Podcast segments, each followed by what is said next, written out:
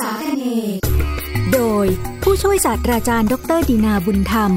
ภาควิชาประวัติศาสตร์ และหน่วยวิชาอารยธรรมไทย คณะอักษรศาสตร์ จุฬาลงกรณ์มหาวิทยาลัย สวัสดีครับท่านผู้ฟังที่รักทุกท่าน ขอต้อนรับท่านผู้ฟังเข้าสู่รายการยนต์อุตสาคเน รายการสารคดีทางวิทยุที่จะนำเสนอสาระความรู้ทางประวัติศาสตร์ โบราณคดี อารยธรรม และศิลปวัฒนธรรมของประเทศต่างๆ ในภูมิภาคเอเชียตะวันออกเฉียงใต้ รายการนี้มีผมผู้ช่วยศาสตราจารย์ ดรดินาบุญธรรม อาจารย์ประจำภาควิชาประวัติศาสตร์ และหน่วยวิชาอารยธรรมไทย คณะอักษรศาสตร์จุฬาลงกรณ์มหาวิทยาลัย เป็นผู้ดำเนินรายการนะครับ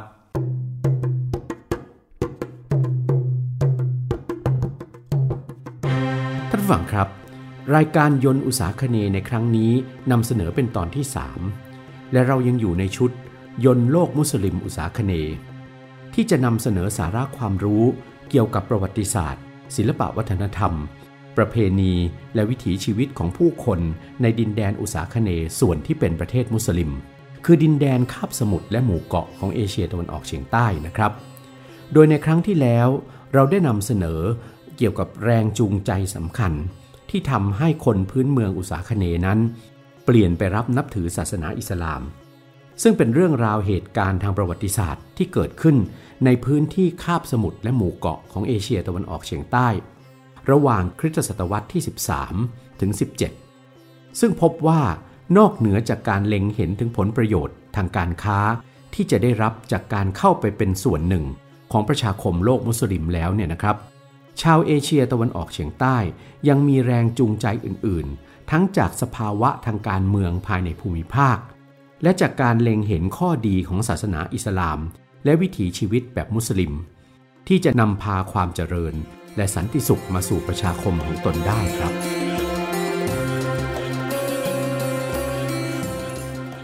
ท่านผู้ฟังครับ ปรากฏการณ์สำคัญที่เห็นได้ชัดเจนในประวัติศาสตร์การรับศาสนาอิสลาม ของบ้านเมืองและผู้คนในเอเชียตะวันออกเฉียงใต้ ก็คือ บ้านเมืองและผู้คนส่วนใหญ่ที่รับนับถือศาสนาอิสลามนั้น คือประชาคมคนในชาติพันธุ์ออสโตรเนเชียน ที่อาศัยอยู่ในพื้นที่คาบสมุทรและกลุ่มเกาะของเอเชียตะวันออกเฉียงใต้ โดยเฉพาะชาวมาลายูเชื้อสายต่างๆ ในแหลมมาลายู ในเกาะสุมาตรา ในเกาะกาลิมันตันหรือบอร์เนียว ชาวชวาและชาวซุนดาซึ่งอาศัยอยู่ในเกาะชวา ชาวมากาซาและชาวบูกิส ทางภาคใต้ของเกาะสุลาเวสี รวมทั้งคนพื้นเมืองในหมู่เกาะเครื่องเทศ หรือหมู่เกาะโมลุกะ ทางตะวันออกของหมู่เกาะอินโดนีเซีย รวมไปถึงคนพื้นเมืองในเกาะมินดาเนา และหมู่เกาะซูลู ทางตอนใต้ของหมู่เกาะฟิลิปปินส์แต่ศาสนาอิสลามนั้นเนี่ยนะครับ ประสบความสำเร็จเพียงเล็กน้อยในการที่จะเปลี่ยนศาสนา และวิถีชีวิตของผู้คนบนแผ่นดินใหญ่ของภูมิภาคเอเชียตะวันออกเฉียงใต้ จากรายการในครั้งก่อนนั้นนะครับ ที่เราได้ศึกษาแรงจูงใจในการรับศาสนาอิสลาม ของคนพื้นเมืองในคาบสมุทรและหมู่เกาะของเอเชียตะวันออกเฉียงใต้กันไปแล้วเนี่ยนะครับ ในสัปดาห์นี้เราจะพิจารณาถึงลักษณะทางภูมิศาสตร์ และสิ่งแวดล้อม ของดินแดนคาบสมุทรและหมู่เกาะของเอเชียตะวันออกเฉียงใต้ ที่ส่งผลต่อการยอมรับนับถือศาสนาอิสลามของคนพื้นเมือง ตามแนวคิดทางประวัติศาสตร์นะครับที่ถือกันว่า สภาพภูมิศาสตร์และสิ่งแวดล้อม ย่อมจะมีผลอย่างสำคัญที่จะกำหนดวิถีประวัติศาสตร์ของทุกภูมิภาคในโลกได้นะครับ ดินแดนคาบสมุทรและกลุ่มเกาะของเอเชียตะวันออกเฉียงใต้ หรือที่เรียกในภาษาอังกฤษว่า Maritime Southeast Asia นั้นเนี่ยนะครับ เป็นพื้นที่กว้างใหญ่ที่ตั้งอยู่ระหว่างพื้นที่ของสองมหาสมุทรใหญ่ในโลก คือมหาสมุทรอินเดียและมหาสมุทรแปซิฟิก ปัจจุบันประกอบด้วยลักษณะทางภูมิศาสตร์ที่เราเรียกกันว่า แหลมมาลายู หมู่เกาะอินโดนีเซีย และหมู่เกาะฟิลิปปินส์ ถือว่าเป็นพื้นที่ที่มีความสำคัญมาตั้งแต่สมัยก่อนประวัติศาสตร์นะครับ ด้วยว่าเป็นน่านน้ำที่เชื่อมต่อแหล่งอารยธรรมสำคัญของโลกในเอเชียนะครับ คือจีนกับอินเดีย การเดินเรือติดต่อกันของผู้คนในแหล่งอารยธรรมจีนและอินเดีย จะต้องใช้เส้นทางเดินเรือผ่านดินแดนคาบสมุทรและหมู่เกาะของเอเชียตะวันออกเฉียงใต้ ซึ่งก็ส่งผลให้คนพื้นเมืองที่อาศัยอยู่ในพื้นที่นี้ มีโอกาสได้ปะทะสังสรรค์กับทั้งชาวอินเดียและชาวจีน จนสามารถพัฒนาความเจริญ ทางอารยธรรม ตามแบบของแหล่งอารยธรรมทั้งสองไปด้วย นอกจากชาวอินเดียและชาวจีนแล้วนะครับ น่านน้ำที่เปิดของเอเชียตะวันออกเฉียงใต้นั้น ก็ยังเปิดรับการมาเยือนของผู้คนที่เดินเรือมาจากดินแดนทางตะวันตกที่อยู่ไกลโพ้นยิ่งไปกว่าอนุทวีปอินเดียอีกด้วย ซึ่งได้แก่ชาวอาหรับ จากคาบสมุทรอาระเบีย ซึ่งก็เป็นดินแดนต้นกำเนิดของศาสนาอิสลามนะครับ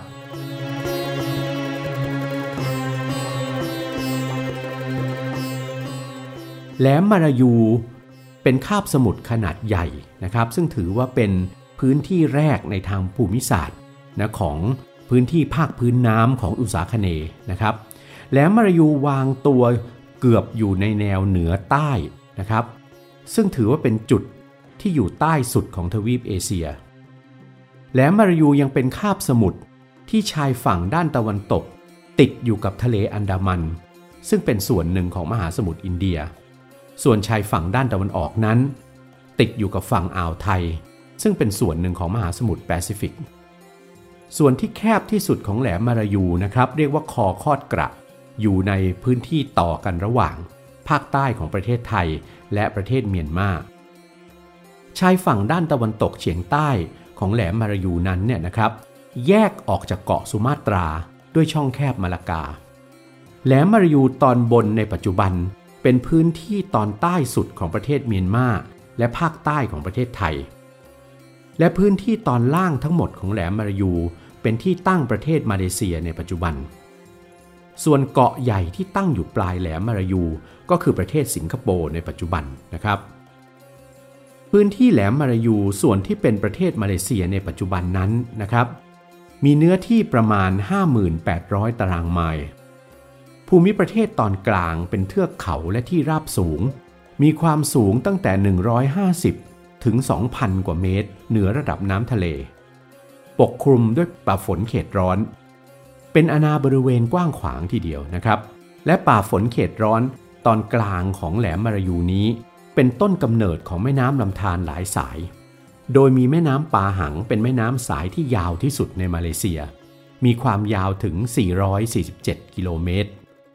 เป็นเส้นทางขนส่งทรัพยากรออกจากป่า มาเป็นสินค้าสำหรับบ้านเมือง ริมฝั่งทะเลด้านตะวันออกของแหลมมารายู ริมฝั่งทะเลทั้งสองด้านนะครับของแหลมมารายู เป็นที่ราบที่มีดินอุดมสมบูรณ์ ชายฝั่งด้านตะวันตกของแหลมมารายู เป็นชายหาดนะส่วนใหญ่เป็นเลน เป็นแนวยาว มีพื้นที่เป็นหล่มเป็นบึง ส่วนชายฝั่งด้านตะวันออกนะครับ เป็นหาดทรายที่มีแนวยาวเหยียดทีเดียว มีความยาวของชายฝั่งนะครับจากทางตอนเหนือสุดติดชายแดนไทยนะลงมาจนถึงปลายแหลมมารายู ประมาณ 804 กิโลเมตร แต่เป็นพื้นที่ที่ไม่เหมาะแก่การใช้เป็นท่าเรือนะครับ ตั้งแต่ไหนแต่ไรมาแล้ว พื้นที่ทางตะวันตกเฉียงใต้ของแหลมมารายู ขนานไปกับช่องแคบมาลากา ซึ่งเป็นเส้นทางเดินเรือเข้าและออก จากน่านน้ำของเอเชียตะวันออกเฉียงใต้นะครับ มีเกาะแก่งจำนวนมากที่สำคัญคือเกาะสิงคโปร์และหมู่เกาะริเยา เป็นชายฝั่งที่เหมาะสมอย่างยิ่งในการเป็นที่ตั้งเมืองท่า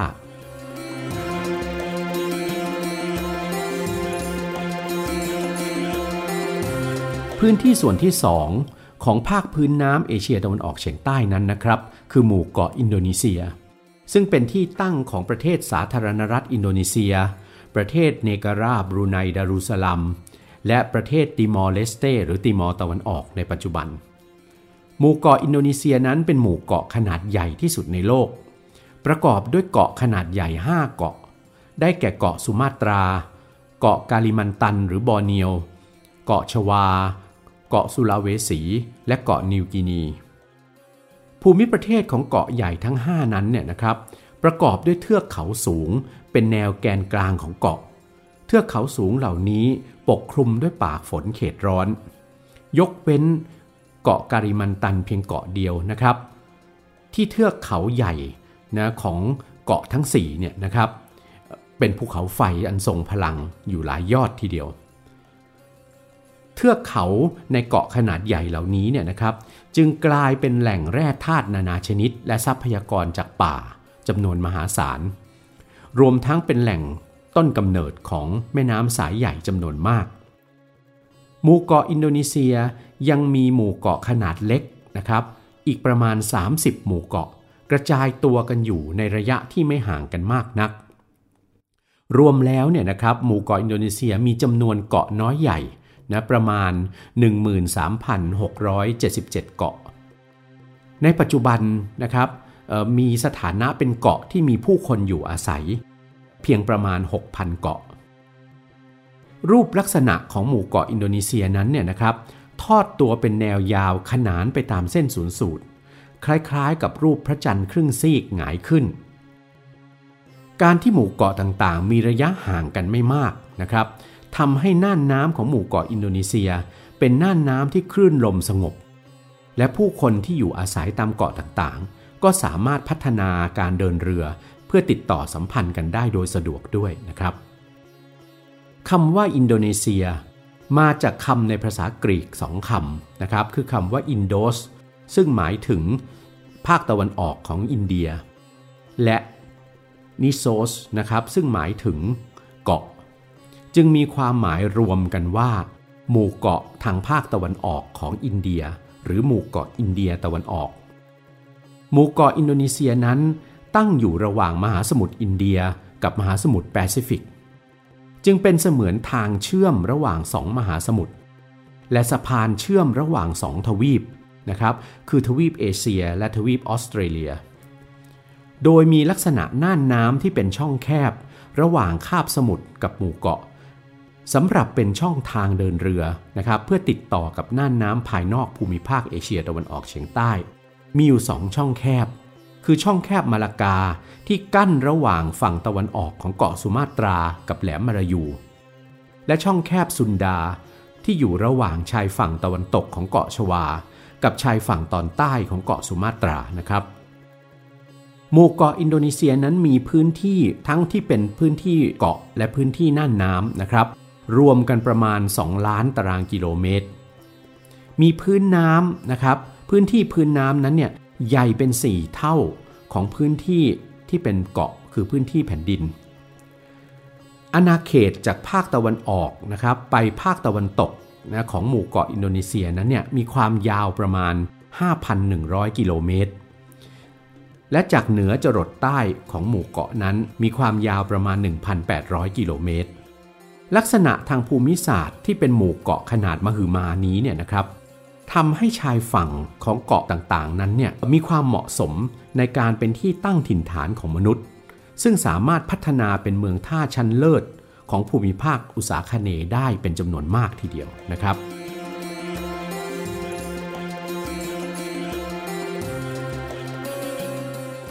พื้นที่ส่วนที่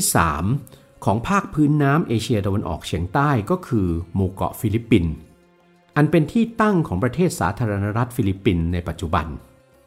หมู่เกาะฟิลิปปินส์นั้นเนี่ยนะครับ ต่างจากหมู่เกาะอินโดนีเซีย ตรงที่เป็นหมู่เกาะซึ่งตั้งอยู่ในน่านน้ำมหาสมุทรแปซิฟิกนะครับ ในขณะที่หมู่เกาะอินโดนีเซีย ตั้งอยู่ระหว่างมหาสมุทรอินเดีย และมหาสมุทรแปซิฟิกทำให้หมู่เกาะฟิลิปปินส์มีลักษณะพิเศษนะครับ คือเป็นหมู่เกาะขนาดใหญ่หมู่เกาะเดียว ที่มีพรมแดนทางทะเล ที่ติดต่อกันต่อเนื่องกันนะครับ ยาวที่สุดในโลกหมู่เกาะฟิลิปปินส์ประกอบด้วยเกาะจำนวน 7,107 เกาะนะครับ ในจำนวนนี้มีเกาะใหญ่นะและเกาะขนาดกลางจำนวน 11 เกาะ ซึ่งมีพื้นที่รวมกันเท่ากับร้อยละ 90 ของพื้นที่ทั้งหมด นะของหมู่เกาะทั้งที่เป็นผืนน้ำและแผ่นดินเนี่ยนะครับรวมกัน 298,170 ตารางกิโลเมตร ในบรรดาเกาะทั้งหมดนะครับในหมู่เกาะฟิลิปปินส์มีเกาะซึ่งมีผู้คนอาศัยอยู่เพียงราวๆ 900 เกาะเท่านั้นเองนะครับเกาะที่ใหญ่ที่สุดในหมู่เกาะฟิลิปปินส์คือเกาะลูซอน ซึ่งตั้งอยู่ทางเหนือสุด และเกาะมินดาเนานะครับซึ่งอยู่ทางใต้ หมู่เกาะฟิลิปปินส์นั้นนะครับวางตัวแตกต่างจากหมู่เกาะอินโดนีเซียนะครับหมู่เกาะอินโดนีเซียวางตัวขนานไปตามแนวตะวันออกตะวันตกนะครับขนานกับเส้นศูนย์สูตร แต่หมู่เกาะฟิลิปปินส์นั้นวางตัวในแนวเหนือใต้ ตั้งฉากกับเส้นศูนย์สูตรนะครับตั้งอยู่บริเวณทางตอนเหนือของหมู่เกาะอินโดนีเซีย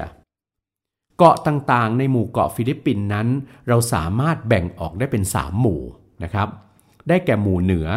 ซึ่งประกอบด้วย2เกาะใหญ่ ๆ คือเกาะลูซอนและเกาะมินโดโร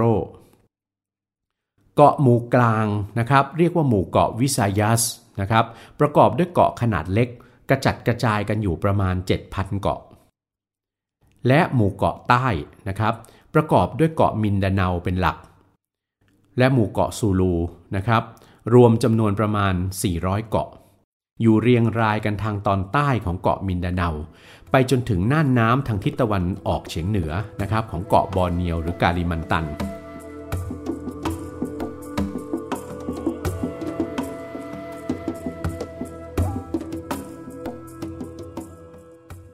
ช่นเดียวกับหมู่เกาะอินโดนีเซียนะครับ เกาะต่างๆ ทั้งขนาดใหญ่และขนาดเล็กในหมู่เกาะฟิลิปปินส์นั้น ประกอบด้วยเทือกเขาสูงที่ปกคลุมด้วยป่าฝนเขตร้อน เป็นต้นกำเนิดของแม่น้ำลำธารอันเป็นแหล่งน้ำจืดที่สำคัญ ให้ผู้คนที่ตั้งถิ่นฐานอยู่บนเกาะต่างๆ ทั้งยังเป็นแหล่งแร่ธาตุและทรัพยากรของป่าที่สำคัญ การที่เกาะต่างๆ ตั้งกระจัดกระจายตัวกันในระยะที่ไม่ห่างกันมากนักนะครับ ก็ทำให้ผู้คนตามหมู่เกาะต่างๆ ของหมู่เกาะฟิลิปปินส์นั้นเนี่ยสามารถพัฒนาและประดิษฐ์ สร้างเรือขนาดเล็กนะครับที่ใช้เดินทางสัญจรติดต่อกันระหว่างเกาะเนี่ยนะครับได้อย่างคล่องแคล่วและรวดเร็ว หมู่เกาะอินโดนีเซีย และหมู่เกาะฟิลิปปินส์ของภูมิภาคพื้นน้ำอุษาคเนย์นั้นนะครับ ตั้งอยู่บนแนววงแหวนไฟของโลกนะครับแนววงแหวนไฟคือแนวริมฝั่งมหาสมุทรแปซิฟิกที่เป็นพื้นที่ที่เกิดปรากฏการณ์ของแผ่นดินไหวและภูเขาไฟระเบิดขึ้นบ่อยครั้ง เทือกเขาสูงในหมู่เกาะทั้งสองเนี่ยนะครับ จึงปรากฏมีภูเขาไฟที่ทรงพลังอยู่เป็นจำนวนมากนะครับ ซึ่งก็ทำให้วิถีชีวิตของผู้คนในดินแดนทั้งสองนะครับ ต้องมีการปรับตัวนะให้สามารถดำรงชีวิตอยู่ได้ท่ามกลางภัยธรรมชาติ คือแผ่นดินไหวและภูเขาไฟระเบิดให้ได้ ก็เป็นเช่นนี้มาตั้งแต่ยุคก่อนประวัติศาสตร์แล้วนะครับ จนกระทั่งถึงปัจจุบัน ดินแดนคาบสมุทรและหมู่เกาะของเอเชียตะวันออกเฉียงใต้นะครับ เป็นแหล่งทรัพยากรธรรมชาติที่สำคัญ ทั้งป่าฝนเขตร้อนนะครับ อันเป็นแหล่งต้นน้ำลำธารเป็นแหล่งไม้ชั้นเลิศนะครับ อย่างไม้สัก ไม้จันไม้กฤษณานะครับ และยังเป็นแหล่งของอะไรทรัพยากรของป่าต่างๆนะครับ เช่นพืชพันธุ์และสัตว์ป่านานาชนิดนะครับ ที่มนุษย์สามารถนำไปใช้ประโยชน์ ต่างๆได้ รวมทั้งนะครับมีทรัพยากรประเภทแร่ธาตุจากพื้นดินและขุนเขานะครับรวมทั้งจากภูเขาไฟด้วย ที่สำคัญได้แก่ทองคำเพชร และอัญมณีชนิดต่างๆ ตลอดจนแร่ดีบุกชั้นเลิศ ส่วนท้องทะเลและมหาสมุทรนะครับของเอเชียตะวันออกเฉียงใต้ ยังมีแนวปะการังนะครับตลอดแนวชายฝั่ง ของเกาะใหญ่ต่างๆ ซึ่งเป็นแหล่งทรัพยากรทางทะเลที่สำคัญยิ่ง และทรัพยากรเหล่านี้เนี่ยนะครับได้กลายมาเป็นสินค้าออกที่สำคัญ ซึ่งเป็นที่ต้องการของพ่อค้าชาวจีน และพ่อค้าจากดินแดนอื่น ๆ นอกเอเชียตะวันออกเฉียงใต้มาตั้งแต่ยุคโบราณ ที่สำคัญที่สุดนะครับหมู่เกาะมาลูกู หรือโมลุกกะ ทางตะวันออกของหมู่เกาะอินโดนีเซียนั้นเนี่ยนะครับ ยังเป็นแหล่งพืชพันธุ์ธรรมชาติที่ใช้เป็นเครื่องเทศ ได้แก่การพลูและจันเทศ ซึ่งเครื่องเทศทั้งสองชนิดนี้มีความจำเป็นอย่างยิ่งสำหรับชีวิตมนุษย์ในโลกยุคโบราณ และโลกยุคก่อนสมัยใหม่นะครับ กล่าวคือเครื่องเทศทั้งสองชนิดนี้ใช้เป็นวัตถุดิบในการถนอมอาหาร และเป็นส่วนผสมของการปรุงยารักษาโรค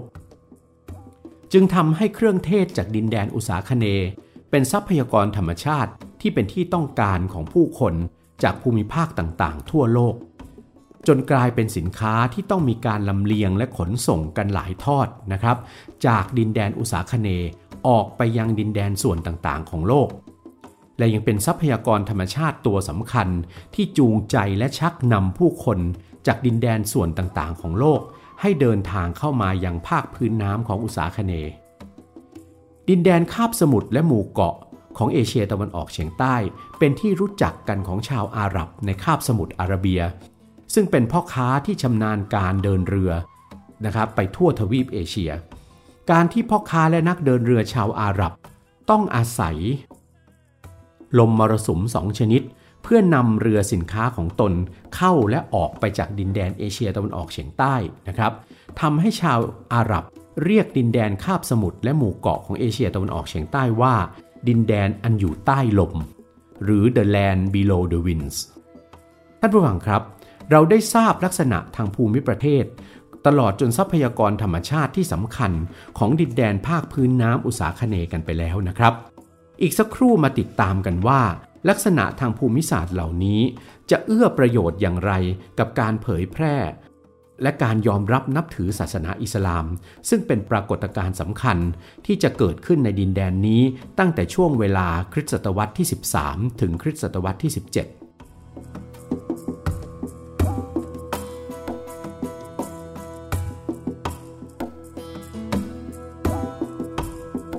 ท่านฟังครับ สภาพภูมิศาสตร์ของดินแดนภาคพื้นน้ำอุษาคเนนั้นนะครับ มีคุณลักษณะอันเลิศที่ทำให้เกิดเมืองท่าชั้นดี ซึ่งเป็นแหล่งสินค้าสำคัญ ซึ่งเป็นที่ต้องการของพ่อค้าต่างแดน ที่สำคัญคือทองคำอัญมณี แร่ดีบุก ทรัพยากรป่า และทรัพยากรจากทะเล รวมทั้งเครื่องเทศ และความเป็นเมืองท่าของภูมิภาคนี้นะครับ เกิดขึ้นตั้งแต่ช่วงเวลาที่ดินแดนนี้ยังไม่เข้าสู่สมัยประวัติศาสตร์ หรือช่วงยุคก่อนประวัติศาสตร์ ด้วยซ้ำไปนะครับพ่อค้าและนักเดินเรือทั้งจากตะวันออกและจากตะวันตกของทวีปเอเชีย ต่างเดินทางเข้ามาติดต่อกับคนพื้นเมืองในภูมิภาคนี้ เพื่อซื้อขายแลกเปลี่ยนสินค้า ซึ่งผลที่ตามมาก็คือการส่งผ่านอารยธรรมความเจริญให้กับคนพื้นเมือง และการเข้าสู่ยุคประวัติศาสตร์ของดินแดน เอเชียตะวันออกเฉียงใต้นี้นะครับหนึ่งในพ่อค้าและนักเดินเรือกลุ่มสำคัญ คือพ่อค้าชาวอาหรับจากคาบสมุทรอาระเบีย ซึ่งเป็นดินแดนต้นกำเนิดของศาสนาอิสลามนะครับ และยังมีพ่อค้าชาวอิหร่าน และพ่อค้าชาวอินเดียภาคตะวันตกเฉียงเหนือ ซึ่งก็ล้วนเป็นส่วนหนึ่งของประชาคมโลกมุสลิมไปแล้ว ตั้งแต่คริสตศตวรรษที่ 7 เป็นต้นมา การเดินทางเข้ามาในดินแดนอุษาคเนของพ่อค้ามุสลิม จากดินแดนทั้ง3นี้นะครับ ได้นำเอาศาสนาอิสลามเข้ามาเผยแพร่กับชนพื้นเมืองอุษาคเนด้วย ดังได้กล่าวไปในตอนที่แล้ว ศาสนาอิสลามเป็นศาสนาที่เข้ามาในเอเชียตะวันออกเฉียงใต้ ผ่านเส้นทางการค้า และพ่อค้ามุสลิม จากดินแดนอาหรับและอินเดีย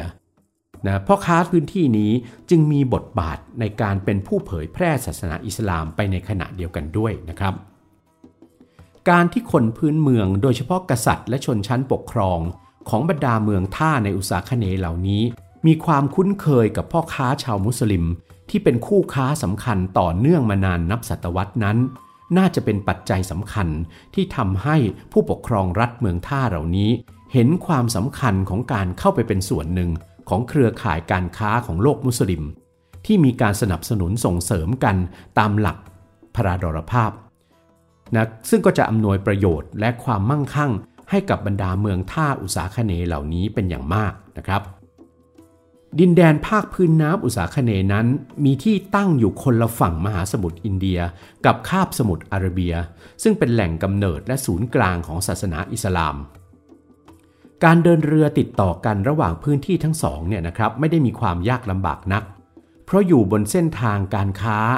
นะครับที่สำคัญในเครือข่ายการค้าโลกในเวลานั้น จึงไม่ใช่เรื่องแปลกอะไรนะครับ ที่ดินแดนอุษาคเนจะเป็นจุดหมายปลายทางที่สำคัญของนักปราชญ์ทางศาสนาอิสลาม จากศูนย์กลางโลกมุสลิม ที่จะเดินทางเข้ามาเพื่อเผยแผ่และสั่งสอนศาสนาอิสลาม และวิถีแห่งชาวมุสลิมแก่คนพื้นเมืองอุษาคเน จึงปรากฏว่า ตั้งแต่คริสตศตวรรษที่ 15 เป็นต้นมา มีนักปราชญ์ทางศาสนาอิสลามจำนวนมาก ที่สู้อุตสาหะเดินทางเข้ามาสอนศาสนา ทั้งที่ตั้งใจจะเดินทางเข้ามาเอง และได้รับการเชื้อเชิญจากชนชั้นปกครองของเมืองท่าต่างๆ ที่ได้เปลี่ยนไปรับนับถือศาสนาอิสลามแล้ว และต้องการให้ผู้คนพลเมืองในรัฐของตนเปลี่ยนไปรับนับถือศาสนาอิสลามทั้งหมดด้วย ในรัฐเมืองท่าอิสลามบางรัฐนะครับ มีนักปราชญ์มุสลิมเดินทางเข้ามาพำนักอยู่เป็นจำนวนมาก เช่น อาณาจักรอาเจทางตอนเหนือสุดของเกาะสุมาตรา ซึ่งเป็นดินแดนทางตะวันตกสุดของโลกอุษาคเนตั้งแต่คริสตศตวรรษที่ 16 มาก็กลายเป็นศูนย์กลางการเผยแพร่ และสอนศาสนาอิสลามที่สำคัญ ของภูมิภาคอุษาคเน รวมทั้งเป็นท่าเรือใหญ่สำหรับคนพื้นเมืองอุษาคเนที่จะเดินทางออกไปทำพิธีแสวงบุญในพิธีฮัจญ์ที่นครเมกกะ จนอาณาจักรอาเจนั้นเนี่ยนะครับเป็นที่รู้จักกันในนามของระเบียงสู่เมกกะ ของเอเชียตะวันออกเฉียงใต้ ท่านฟังครับน่านน้ำมหาสมุทรอินเดียนั้นเป็นสะพานเชื่อมโลกอุษาคเน กับศูนย์กลางโลกมุสลิมมาตั้งแต่ยุคโบราณ และด้วยความเป็นเส้นทางเดินเรือค้าขายที่ไม่เคยลดความสำคัญมาจนถึงปัจจุบันทำให้ศาสนาอิสลามนั้น สามารถเข้ามาเป็นความศรัทธาหลักของคนพื้นเมืองในภูมิภาคนี้ได้ และเป็นความเจริญทางอารยธรรมที่สำคัญของดินแดนอุษาคเนสืบมาจนปัจจุบันนะครับ รายการยนต์อุษาคเนในวันนี้หมดเวลาลงแล้ว พบกันใหม่ในครั้งต่อไปสำหรับวันนี้ สวัสดีครับ